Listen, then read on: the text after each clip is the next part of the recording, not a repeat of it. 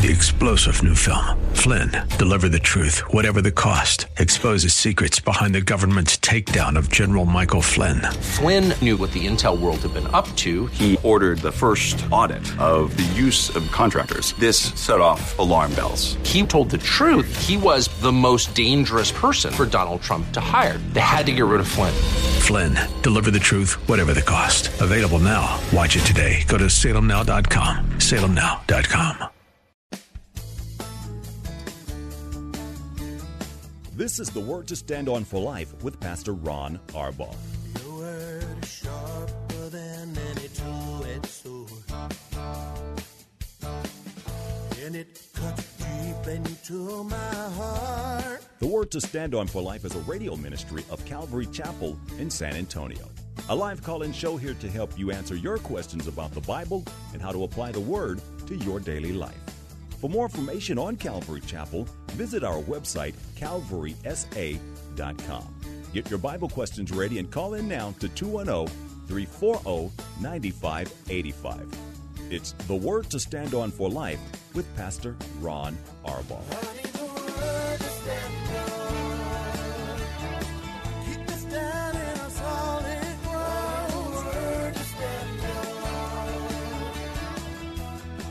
Welcome to the program. It's the Tuesday show. I'm Pastor Ron Arbaugh from Calvary Chapel in San Antonio, Texas, and this is the Word to Stand On for Life, a program dedicated to taking your phone calls, answering your questions, Bible questions, church questions, questions about something going on in your life.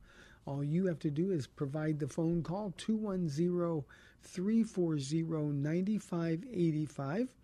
If you're outside the local San Antonio area, you can call toll free at 877 630 KSLR. That's 630 5757.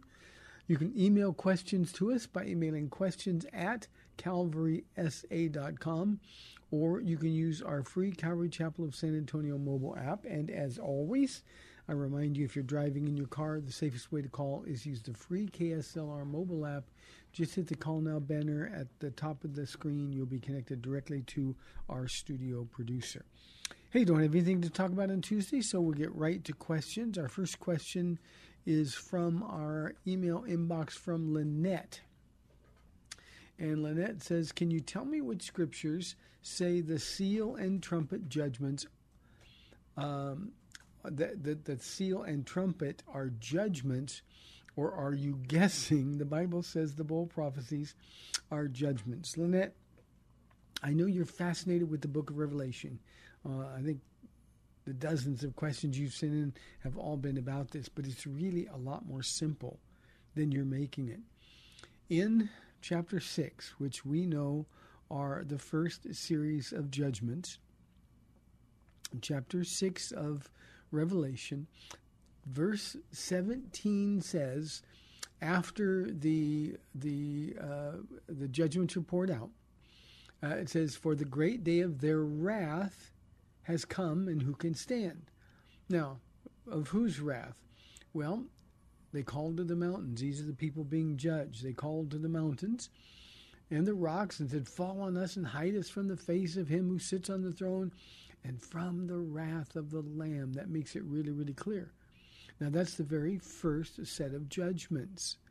If you would look at each of the things that happen when the seals are opened, then uh, you'll see that people are dying. Uh, this is the Great Tribulation, and it's where it begins. Verses 16 and 17 in chapter 6 make that absolutely clear. It is the day of the wrath. Now, you said that the um, trumpet judgments in chapter 16, verse 1, um, not the trumpets, but rather the, the bowl judgments, are God's wrath. Well, you're right. It says in chapter 16, verse 1, that those are also the wrath of God or the wrath of the Lamb. So they're in exactly the same category. Now, when I said it's easier than you're making it, all you have to do is look at what happens when the seals and then the trumpets and then the bowls are poured out. And in increasing numbers and increasing intensity, people are dying. The world is being changed ecologically. Uh, the, the, the, the topograph of the world is being changed. So um, they're all the judgments. The, the Great Tribulation begins in chapter 6 with the seals and goes all the way through um, the bowl judgments, which are by far the worst, and billions and billions of people are dying as a result of their rebellion against God. So I hope that makes sense to you. It's hard for me to understand why that's even a question. Um, it would appear to me as though uh, you are um, reading maybe some pre wrath material and they say, no, the, the wrath of God only begins with the bowl judgments. Uh, that's absolutely not the case. And chapter 6, the last two verses make, make that clear, as chapter 16, the first verse, makes it clear. Here's a question from Ron in Converse. He said, Can you give us any insight on the Shriners organization? Um, not a lot. You know, I try to follow Paul's advice and be um, wise about that which is good and simple about that which is evil. Uh, the Shriners, the Masons, um, um, they're, they're, certainly not Christian organizations. Their their their statements of of uh, their creeds are anti-Christian. Um, and even as I say that, there are people in them who are professing Christians, and um, without any evidence of the contrary, we couldn't say that they're not. The truth is, Ron, is that people don't know what they believe. And again, the Shriners organization, Masonry uh, of, of all types, uh, is antithetical to Christianity. I mean, the reality is, for most people, they're nothing more than a service organization, and they don't ascribe any evil to them. They're not being wise, but at the same time, uh, to condemn them because they're Masons or because they're in the organizations uh, is is um, is too far-reaching. So um, that's really all of the insight. There's a lot of information about them. You know, one of the great classics is uh, the Kingdom of the Cults. Um, um, uh, Walter Martin, and uh, it, it is still available, and it has all kinds of information on cultic or cultish type organizations. So, Ron, I hope that answers your question. Thank you for calling. It's good to hear from you again. Here is a question from Pearl. Um, what is your opinion about pastors who have come out as pro choice? Pearl, um, again, this is one of those things where because I don't know people, I can't be too general. Um, but but it would be hard for me to accept that anybody, though he or she might call themselves a pastor, could be pro-choice and really be saved. Uh, that's like saying, well, you know, I'm kind of ambivalent about the murdering of children. And, and as pastors, we got to be on God's side. And murder is against the law. Murder breaks the heart of God. Um, and yet we indiscriminately murder millions and millions of babies, and, and there's just no no way that you can justify it. It is a tragedy to me that people who call themselves pastors, and these are usually men and now women who are in uh, what are called progressive Christian groups, um, who really deny most of what the Bible says, Pearl. So um, certainly none of us have any business going to a church with a pastor who's pro choice. There's no way they could explain that. I've seen uh, on YouTube some of them try to justify their pro choice positions by saying, well, God's pro choice, He gives us free will. Um, but but we don't we can't use our free will to murder someone, and that's exactly what abortion is.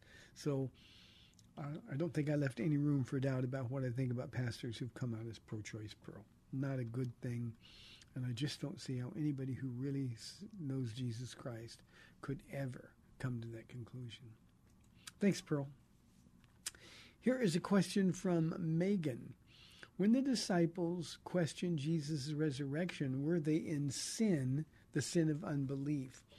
You know, Megan, I don't think we can, again, ascribe sin to them. I think, uh, for instance, um, when the women came back and told them that Jesus was alive, they they thought it was nonsense. You know, it sounded like craziness to them. And it's just because in the natural realm, you don't expect somebody that you saw dying to be alive. And so um, it certainly wasn't sin. Uh, was it unbelief or disbelief? I think the answer to that question is yes. Uh, but but Megan, they didn't persist in that unbelief.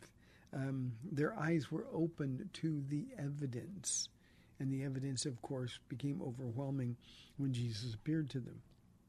So I, I wouldn't say the disciples were in sin. I just think if we put ourselves in their position, if we watched Jesus be brutally beaten, we watched him die, we watched him be carried to a tomb, and the, the, the stone rolled to, to seal the tomb, uh, none of us would expect to see Jesus uh, alive again. That's just what we saw with our own eyes. We were there. Uh, we saw the horror of that. And the reality is that uh, they, they simply um, they were shocked. You remember when uh, Jesus sent them to go to the other side of the Sea of Galilee, and they were halfway out, and Jesus came walking on the water to them, and says, thinking he was a ghost. Um, you know, th- that doesn't mean they believe in ghosts. It doesn't mean that ghosts are real. It just means that the last thing they expected to see was Jesus, a man walking on the water in the middle of a storm. So I think it's just the, sort of the same kind of thing. It's almost like too good to be true. We also remember in the book of Acts when Peter was released from prison, uh, the disciples had gathered together to to pray for him. Uh, James had been beheaded. Peter was going to be next, and and a, an angel from the Lord miraculously freed Peter. He knocked on the door, and the servant girl Rhoda came to answer the door. And as soon as she saw Peter, she slammed the door in his face and went back and said, I saw Peter, he's here. Well, they'd been praying for Peter, and yet they, they, they didn't expect to see that response so quickly to their prayers. So uh, that's all it was. It was just we all have that moment. You're kidding me. That's impossible. And then the Lord opens our eyes. So that was exactly the same thing, Megan, with uh, the resurrection just not what they expected. They were thrilled, but not what they were expected. 340-9585 for your live calls and questions or toll free 877-630-KSLR. Here is a question from Frank. He says, uh, Pastor, I'm confused about the role of prophets, especially those whose prophecies deal with the end of the age. Were they considered false prophets when they lived because they didn't come true? Um, you know, Frank, it's easy to get confused about prophecy. If you go to Isaiah, Jeremiah, and Ezekiel, uh, and later some of the minor prophets, uh, especially the difficult one, Zechariah, uh, one of the two or three most difficult books to interpret in all of Scripture, um, they, they moved around. Isaiah, in particular, will will in one verse be at the end of the age um, that we live in. The next verse be right back into the time and space where Isaiah is writing, and so he would go back and forth to to prophecies. Prophecy, by definition, has both long term and short term fulfillments. The short term fulfillments were sort of God's way of saying to these uh, prophets that when this happens, you're going to know that the rest of the prophecy is going to happen. The long term fulfillments, of course, we're still waiting for some of those um, prophecies to come true. So, um, eh, you, studying the, the, the prophecies um, in their context, applying those things which we know happened historically and those things that we know are yet to happen, will give us a little bit clearer view of the prophecies. I never considered, I think it's an interesting question uh, that you raised, were they considered false prophets? Uh, because in their lifetime, some of those things didn't come true. Uh, I'm sure they were. But you'll remember that all of the prophets, time and time again, um, because the people didn't like their message, uh, they were persecuted, they were stoned. Some of them were, were even put to death. Uh, and and the reality is that um, the people just didn't want to hear what they had to say. So interesting thought I just hadn't had before. I'm sure there were people that considered them false prophets, and in fact, um, sometimes there would be the prophets who would come along and say, uh, "Don't listen to them. This is what's going to happen."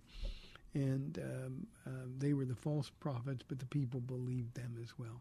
That's a great question. Thank you, Frank. Here's a question from Ryan.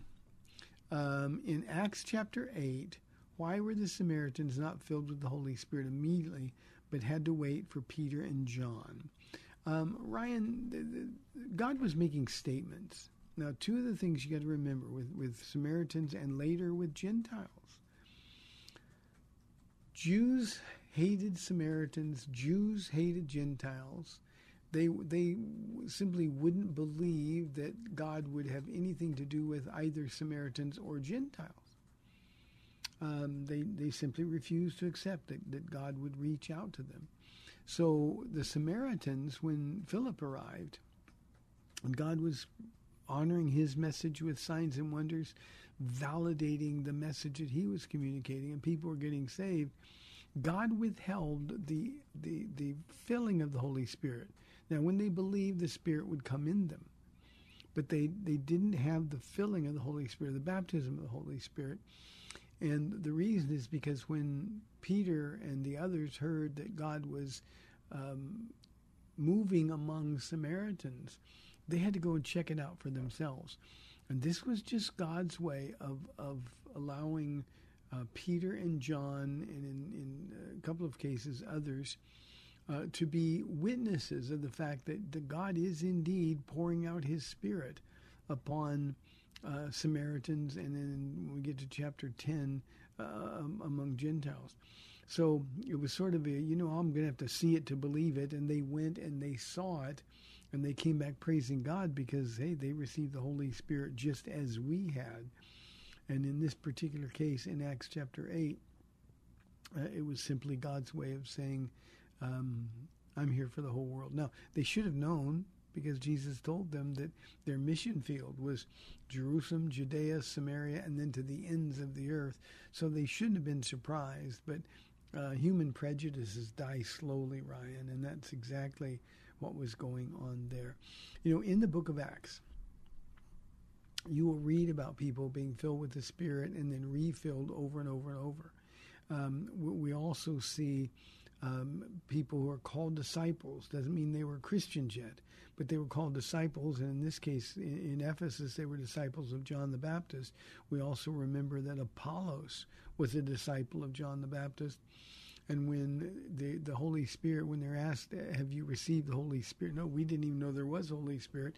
And so what they basically did was tell them the rest of the story, and the Spirit fell upon them.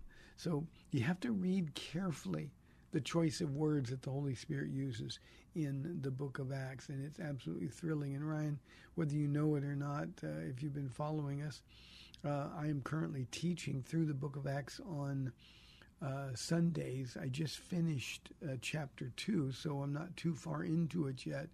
And I'm excited about these things because it gives us an idea of how the Holy Spirit was working in the early church. Okay, 340 9585. Our phone's been quiet um, this week. We'd love your calls.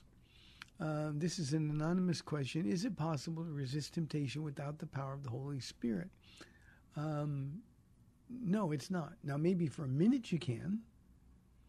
You know, I'm not going to do it. I'm not going to do it. I'm not going to do it. Then we find ourselves doing it.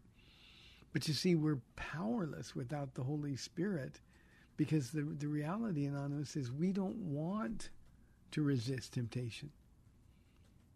Boy, before I was saved, when temptation came, I did my best to give in. And I gave in because that's what I really wanted to do in the flesh. That's the sin nature that we all have. But when Christ in you, the hope of glory, when God deposits not only his love, but his power in you, then you have the means to fight um, the temptations that come in. You can take those thoughts captive and make them obedient to Christ. First Corinthians chapter 10, verse 13 says that um, no temptation has seized you except that which is common to man, and God is faithful. He won't let you be tempted beyond what you can bear, and He will provide a way out. In other words, a way to, to say no to the temptation. But that requires the power of the Holy Spirit. You know, anonymous proof of, of our inability to resist temptation uh, just our sort of a worldly practice of of uh, making New Year's resolutions. You know, we try. I'm going to lose weight. I'm going to stop smoking. I'm going to live healthier. I'm going to whatever it is. Um, our New Year's resolutions don't usually last too long. And so what we've got to do is say, um, not by might nor by power, but by your spirit. And I always add in your name and for your glory. Thanks for the question. Let's go to line one. We've got Jim from San Antonio on the line. Jim, thanks for calling. You're on the air. Pastor Ron, thanks for taking the call. Uh huh. My Um, pleasure. Also, I just want to give you double honor. We, we're supposed to give double honor to those who work hard among us in preaching and teaching. So appreciate your diligence to your congregation and, and to just the, to hear about just answering questions first. So appreciate that. Thanks, Jim. Um, question from the Book of Acts. I was actually reading the Book of Acts too, and you know I appreciate what y'all are doing because you go verse by verse. You know, and those, Yep. those hard passages, you got to you got to deal with them. You know. so, so my question, I'm reading from the uh, 84 uh, edition of the NIV, and Mm-hmm. uh, the experience of Simon the sorcerer Mm-hmm. in that passage in uh, uh, Acts 8. In, maybe I think you've already preached on it before. Mm-hmm. Yep. Um, but the one word I'll come to it that, that, that puzzles me is the word perhaps, and I'll give you the context when he, when Simon when Peter says perhaps. So what it says in that passage, Simon saw the Spirit was given at the laying at the laying on the hands of the apostles. He offered them money and said, "Give me this ability also, so everyone in whom I lay my hands on may receive the Holy Spirit." And Peter answered, "May your money perish with you, because you thought you could buy the gift of God with money. You have no part or share in this ministry, because your heart is not right before God. Repent of this wickedness and pray to the Lord. Perhaps He will forgive you for having such a thought in your heart. For I see that you are full of bitterness and captive to sin." And Simon answered, "Pray the Lord for me, so that nothing you have said may happen to me." So, uh, it, I'm I'm sure you you know Riley had to divide this. My question was, why did Peter say perhaps? Because I thought, hmm, is this guy not saved? Is he one of those that you know seems to be saved? But uh, uh, I that just kind of puzzled me a bit. I thought, hmm, I thought God was you know just the unforgivable sin is that blasphemy against the Holy Spirit. I thought, hmm, is this just, just because he's not a believer yet that he can't receive that forgiveness? Yeah, you know, I th- I think Jim that that Peter was listening, got a, had a word of knowledge from the Holy Spirit at that moment, and and uh, you know, it's, it's he's saying it's not too late, but you're approaching too late. This is a fascinating passage of scripture because earlier, uh, before you started reading, it says that Simon believed. He saw the miracles and he believed.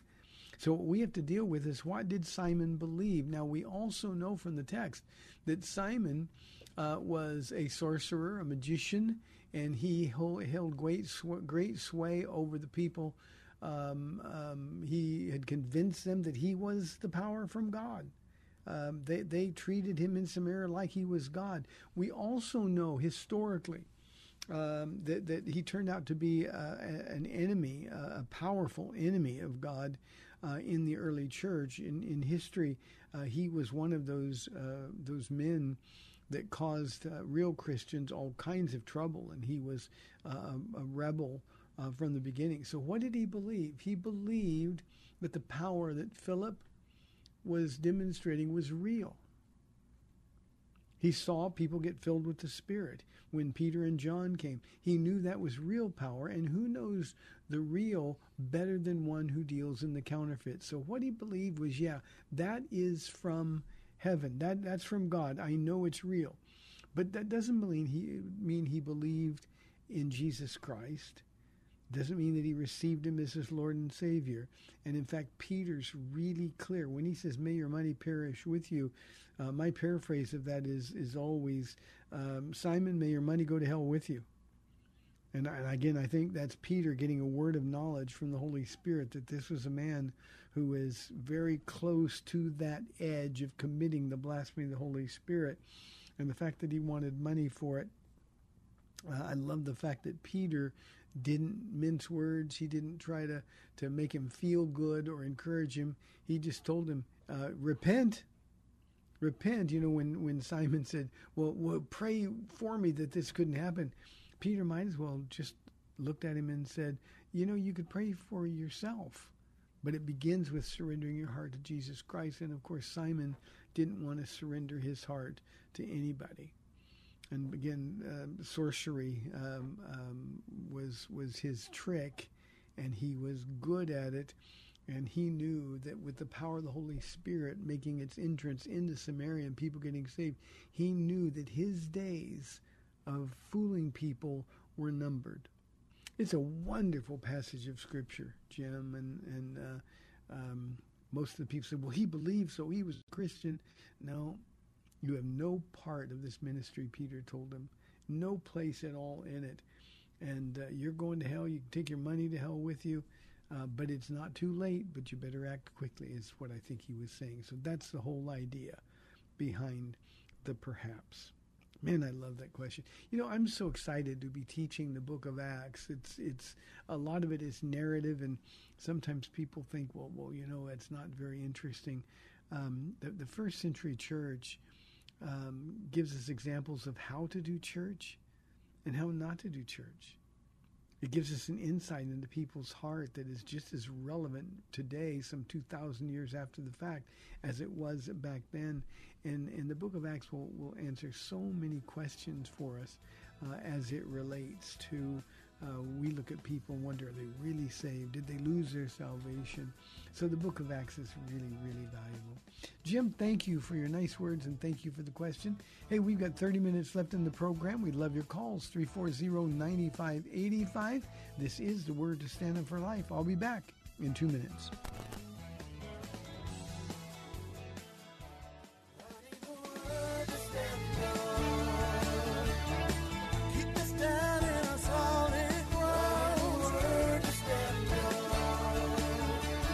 Welcome back to the Word to Stand On for Life. We're taking your calls at 340 9585 or toll free 877 630 KSLR. Now, here's Pastor Ron Arbaugh. Welcome back to the second half of our program, 340-9585 for your live calls and questions. We got a couple people holding on the line. So let's go to Cindy on line one. Cindy, thanks for calling. You're on the air. Hi, Pastor Ron. Hi, Cindy.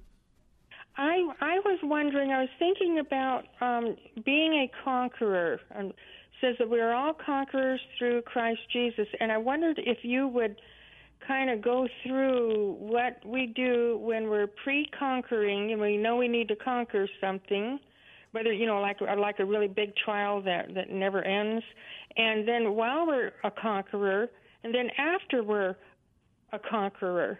This made sense at 1 a.m. the other day. I hope it makes sense now. but anyways, if you kind of diagnose those little things, I, I, I think I'd really like that. And I'll get off the phone and listen on the radio. Okay. Bye. Thank you, Cindy. I'll do that. And Jerry, you hold on for just a minute. This this won't take long to answer Cindy's question. Cindy, a couple of things. One, that's not what it says. In Romans chapter 8 says we're more than conquerors. Now I'd be happy with being a conqueror. But but he says we're more than conquerors. And the whole context in chapter 8 is the spirit-filled life. You know, in chapter 7 of the book of Romans, that's the, the life in the flesh. Chapter 8 is life in the spirit, and, and one is a life of defeat. O wretched man that I am, who can deliver me from this body of death? And then the other is a life of absolute victory, so that we're more than conquerors. And literally in Greek, that's we're super conquerors. I like that because we live in a culture that's enamored with, um, you know, uh, super people and deliverers and uh, superheroes.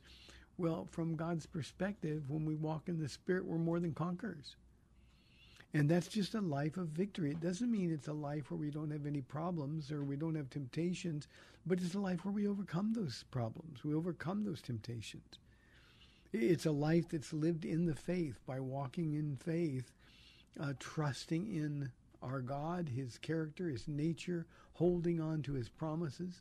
And in chapter 8 of the book of Romans, Cindy, uh, there are so many glorious promises. The chapter begins with with uh, no condemnation, and ends with with uh, if God is for us, who can be against us? Nothing can separate us from the love of God. And when we're with Jesus, and Cindy, you know I say it all the time: just be with Jesus. That's the more than conquering life.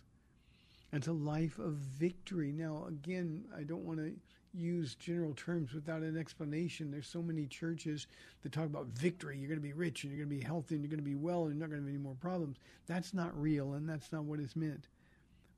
All you have to do is read 2 Corinthians chapter 12 and the person who wrote all of these promises uh, had had more than his share of difficulties throughout his life. But it's a life lived in the will of God. It's a life lived for the glory of God. And the reality is, if we will believe those promises by faith, you know, there are times we think, God, why don't you love me? Well, if God is for you, who can be against me? I'm more than a conqueror. Nothing can separate me from the love of God.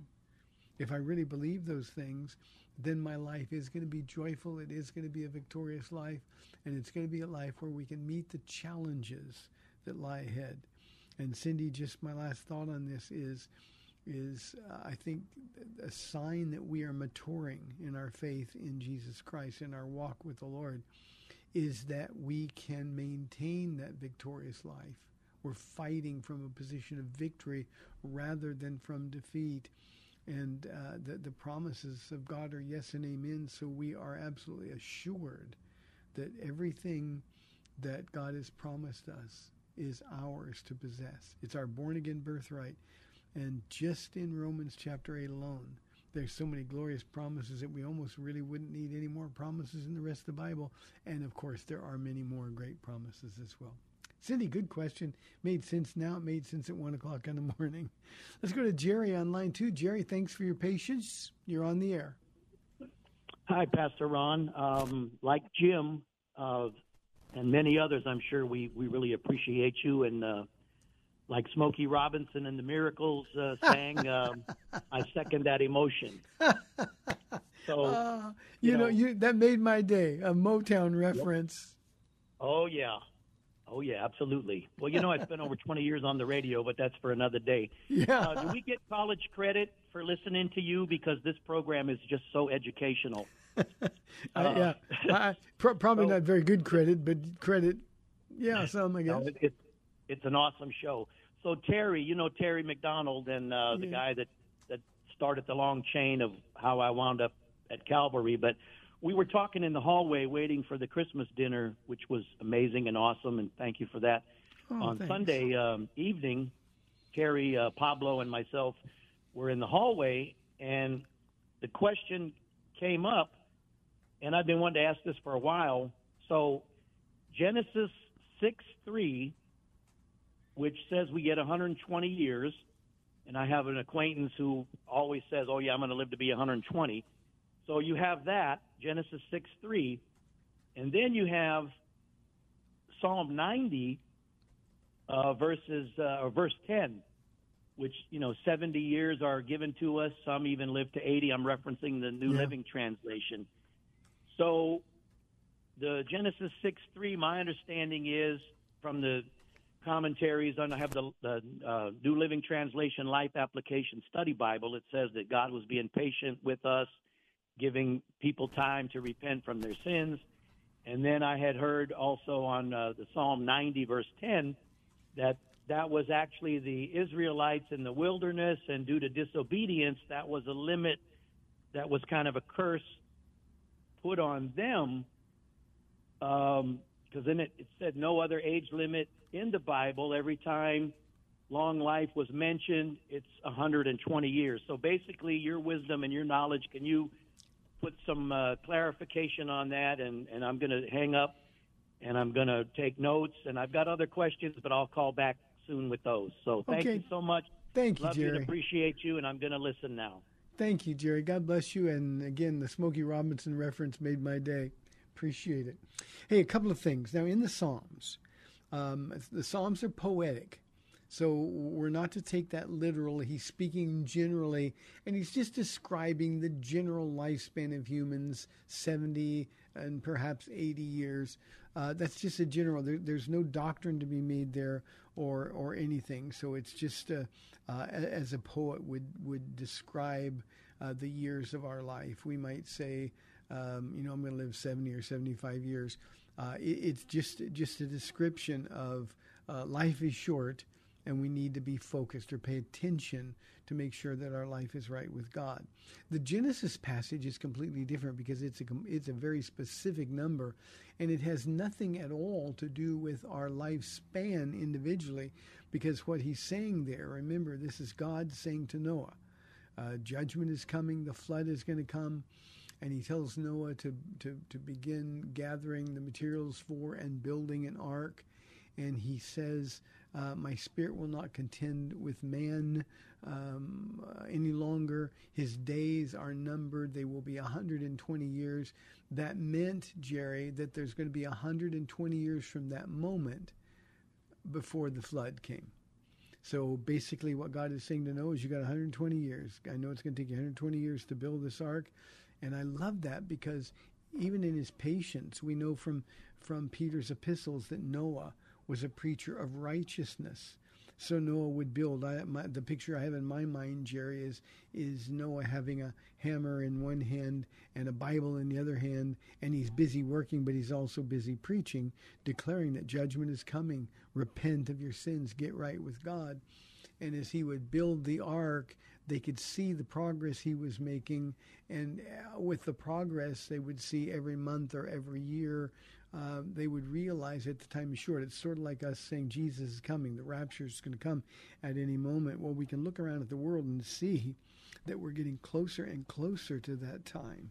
Uh, well, they would be able to look at this big boat that Noah was building, and uh, I'm certain that Noah, in his preaching the message of righteousness, declared to him that God is patient. You've got time. Judgment can be averted, but 120 years, there's a time limit. And once that 120 years, remember that at the end of that 120 years, God sealed Noah and his family in the ark. And for seven days, they were in there before any rain started. And um, it was too late. Nobody else could get in from that point forward.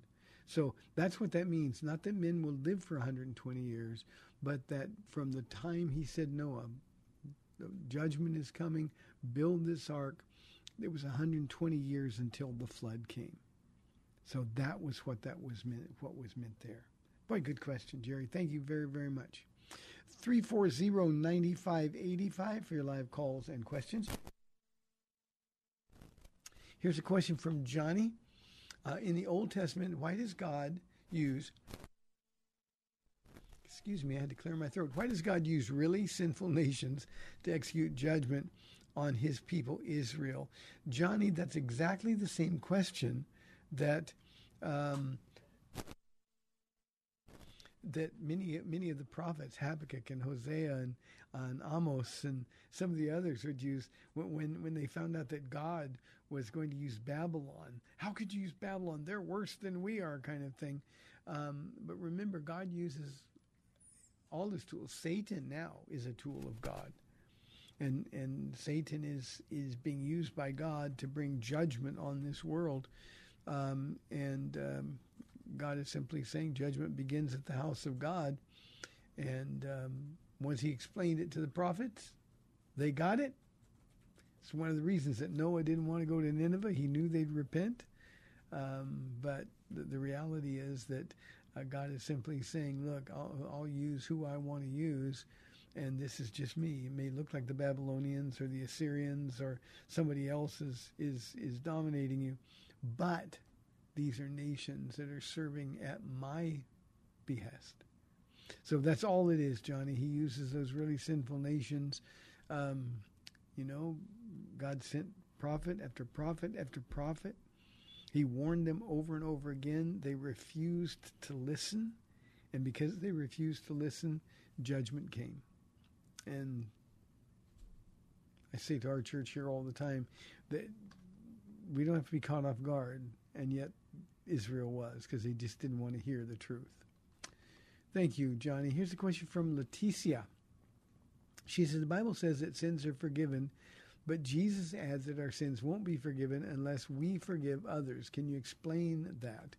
Yeah, it's not a discrepancy. Now remember, um, when Jesus is, is preaching. His messages are are very Jewish. This is before salvation in in the context that we understand it. Um, even his disciples, though they were saved because they believed him, because they trusted him, uh, they didn't have a, a, Christian concept of salvation. Certainly, never any thought that Christ would be in us, uh, the, the, the Holy Spirit, not until the very end of Jesus' ministry on the earth. So um, our sins are forgiven. When we're truly born again, Leticia, our sins past, present, future are forgiven. But then he talks about fellowship with God.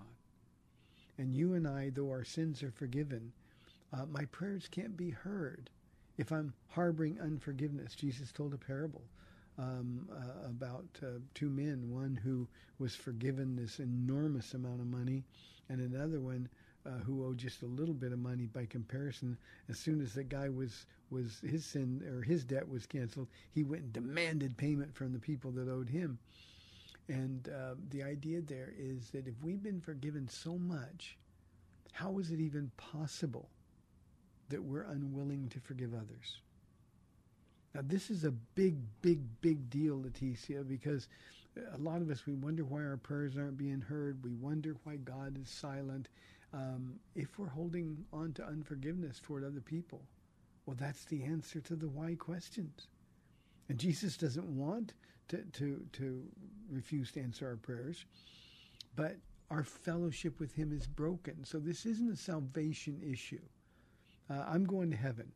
And if there's somebody that I am holding unforgiveness to, all that does is damage my walk with Jesus. It damages my relationship. And the reality, unfortunately, is that um, sometimes God asks us to do some hard things. I don't have anybody waiting on the line, Leticia. One of the most difficult things that I've had to do in my life, if not the most difficult thing, um, uh, there was a man who stole from me uh, before I was saved. Um, a man that uh, his whole life was going under financially, and and he hired me as his partner, and um, um, we, we, we turned the business around, reestablished a relationship with banks and with the manufacturer. Uh, I saved him. I mean, I saved him. And um, as soon as he was on solid ground again, he cheated me. And I hated him so much. I used to dream about ways to kill him. And um, after I got saved, the Lord spoke so clearly in my heart if you want to move forward. And by this time, I knew I was called to be a pastor. But he said, if you want to move forward, you got to go ask him to forgive you. And I said, me forgive him. He's the one who cheated. And Lord again spoke clearly in my heart, Leticia, and he said, but, but you wanted him dead. And I had to go ask for forgiveness. I said, Oh Lord, he'll take it the wrong way. He's arrogant. And yeah, he took it the wrong way and all that. But you see, I was the one that God was dealing with. And I finally did it. I really wrestled with the Lord for a couple weeks over this one because, I mean, when I say I hated this guy, I used to have fantasies. That he was a, a pilot, had a small plane, a Merlin prop jet. And we'd fly all over in his plane. And every time there'd be a plane crash, I'd, I'd, I'd, maybe it's him type of thing. And yet, when I finally sat down in front of him and asked him to forgive me, and he responded so arrogantly, but I just sat there and smiled, and I got up and left, and it was like a billion pounds were lifted off my shoulders. And Leticia, from that point forward, I've never had a problem forgiving anybody, and I can, in front of this whole audience and in front of God, I can say that in spite of what people have done to me, there isn't a single person in this world that I hold unforgiveness to. And that's a wonderful way to live. So that's what he's talking about for you and me, Leticia, as Christians. He's talking about relationship. No silent treatment because there's something between us. Relationship is free because the sin of unforgiveness is holding on a lady in our church come up to me one time and she's been really hurt by people. I mean, she really, really has been wounded by people. And after I preached a message on this in the Gospel of Mark, she came up she says, You're asking too much. I just can't do that. And my first thought is, Well, how's that working out for you? I said, Just listen to what the Spirit of God is saying. And now she's doing so much better. So I hope that she's gotten right with God. So, Leticia, thank you for the opportunity to do that. Artie says, when given spiritual gifts, do they always stay the same or change as we grow in the Lord?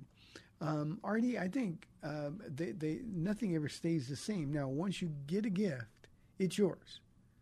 Um, 1 Corinthians chapter 12, verse 7 says that to, to each of us, gifts of the Spirit or manifestation of the Spirit has been given. So we all have at least one gift. But as we are obedient in the use of that gift, and when I say obedient, not only in deed, but in motive, um, then we grow and God gives us other gifts. Why would God give you a, a, second gift if you're not faithfully administering the first gift that He's given you? Um, so as we grow, so too does our access to the gifts of the Spirit. And I think not only do they change uh, in that sense, we grow from faith to faith, uh, meaning from one level of faith to the next level of faith as we grow, and the opportunities to use those gifts change as well. So they don't always stay the same. Again, God's gifts are irrevocable, Hebrews says, um, but um, but but but He adds to them. And what I always tell people, especially when we're doing an afterglow or something here at Calvary Chapel, I always tell people that that uh, ask God for gifts and then walk in them, use them by faith, and give God a chance to, to multiply those gifts. And I believe with all of my heart that, that all we have to do is be faithful, and all of us are going to find that we have more than one gift. So that's a good question. I hope that answer makes sense to you, Artie. 340-9585 for your live calls and questions. Here is a question from Greg. Um, ooh, this is a tough one. He says, Pastor Ron, as Christians, how do we deal with our children when they come out as gay or trans, it's hard. Greg, it is so much more than hard. It is heartbreaking. Uh, we have some parents in our church who are dealing with these very issues. Um, and it's heartbreaking. Um, social media has hypnotized our children, bewitch them, um, unfortunately, parents are responsible in large part because they don't do anything to monitor them. Uh, and our kids are being convinced um, by the world that hates God that these things are real and that's our only options. And and um, I, I, just think, Greg, we got to decide to stand with Jesus Christ. You know, there's always this sentimental Christian who says, but this is my only son or this is my only daughter and I don't want to cut him off. But you see, if you don't stand for Jesus, then why would he stand for you? If you're not willing to tell your children, I'm sorry, if you're not willing to tell your children that what they're doing is sin, then why would God answer your prayers? And this is one of those things we're always tested when we find these things happening in our own families. You know, your son or your daughter is always going to be your son or your daughter. But they've got to know that this is a Christian home and we love Jesus. And we're not going to have behavior that dishonors him in our home. It's just not going to just not going to work. When when kids start making adult decisions, then we've got to be content to let them deal with adult consequences.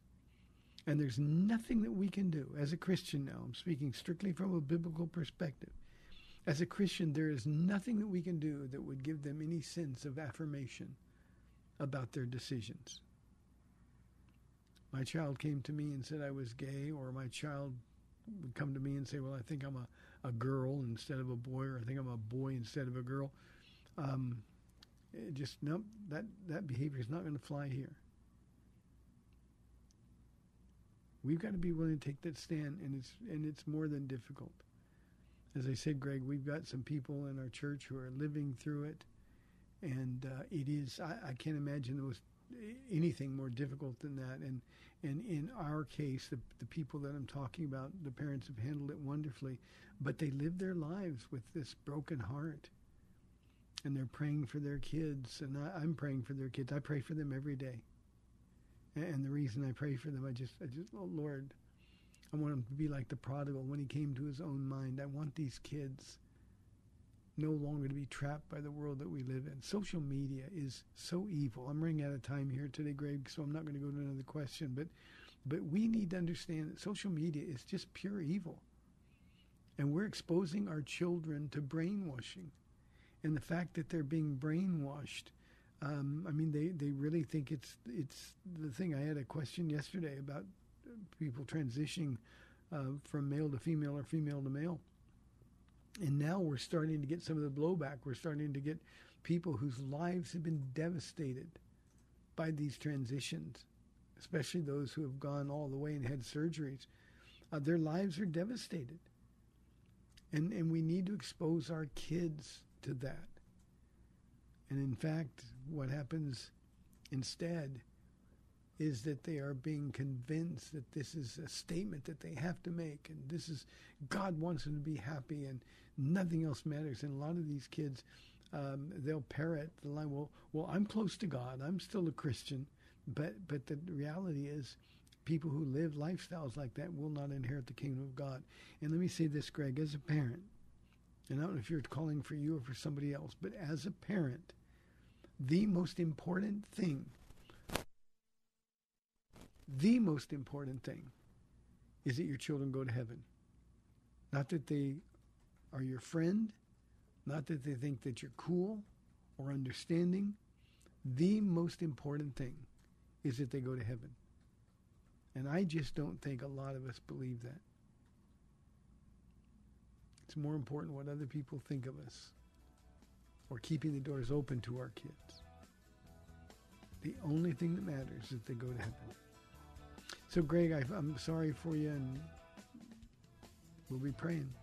Hey, thanks for tuning in today. You've been listening to The Word to Up for Life. I'm Pastor Ron Arbaugh from Calvary Chapel in San Antonio, Texas. Lord willing, I'll be back tomorrow at 4 o'clock on AM 630 The Word. We'll see you then.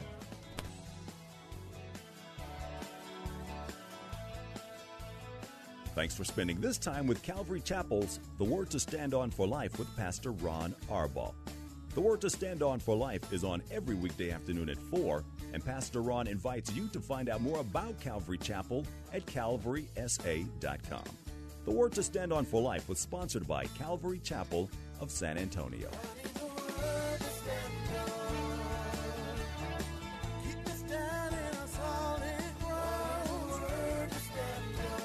AM 630, The Word. We hope you've enjoyed The Word to Stand On for Life with Pastor Ron. You can find out more about Pastor Ron and all of the folks over at Calvary Chapel by logging on to calvarysa.com. Once again, calvarysa.com. Three star general Michael J. Flynn, head of the Pentagon Intelligence Agency, knew all the government's dirty secrets. He was one of the most respected generals in the military. Flynn knew what the intel world had been up to. He understood its funding. He ordered the first audit of the use of contractors. This set off alarm bells.